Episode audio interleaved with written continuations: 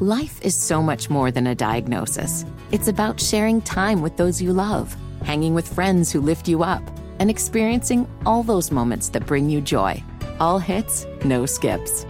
Learn more about Kisqali Ribociclib 200 milligrams at kisqali.com and talk to your doctor to see if Kisqali is right for you. So long live singing to the oldies, jamming out to something new, and everything in between. Countries are not rich in proportion to their natural resources. If that were so, Russia would be the richest country in the world. She has everything oil, gas, diamonds, platinum, gold, silver, the industrial metals, timber, and a rich soil. Uh, not my words. Margaret Thatcher's. I don't know when Twitter started sharing an account from Margaret Thatcher, an automated account, but this is a part of a speech uh, that she gave. Um, I'm not sure when this was. Margaret Thatcher reflects on working toward peace, where she she engages a, a full and, and most glorious defense of capitalism.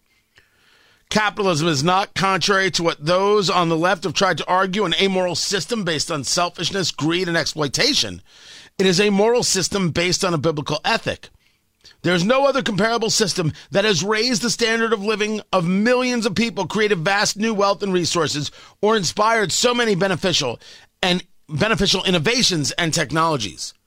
The wonderful thing about capitalism is that it does not discriminate against the poor and so often has been charged as so often has been charged. Indeed, it is the only economic system that raises the poor out of poverty.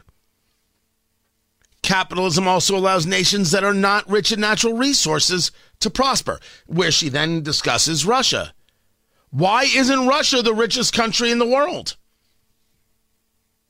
Why aren't other resource rich nations in the third world at the top of the list?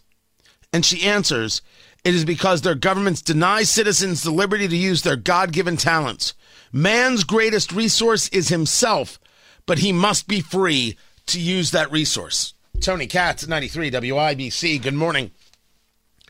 Sometimes you need to hear reality. Sometimes it's better said by others. I don't mind sharing it at all. Take that to your kids tonight, won't you?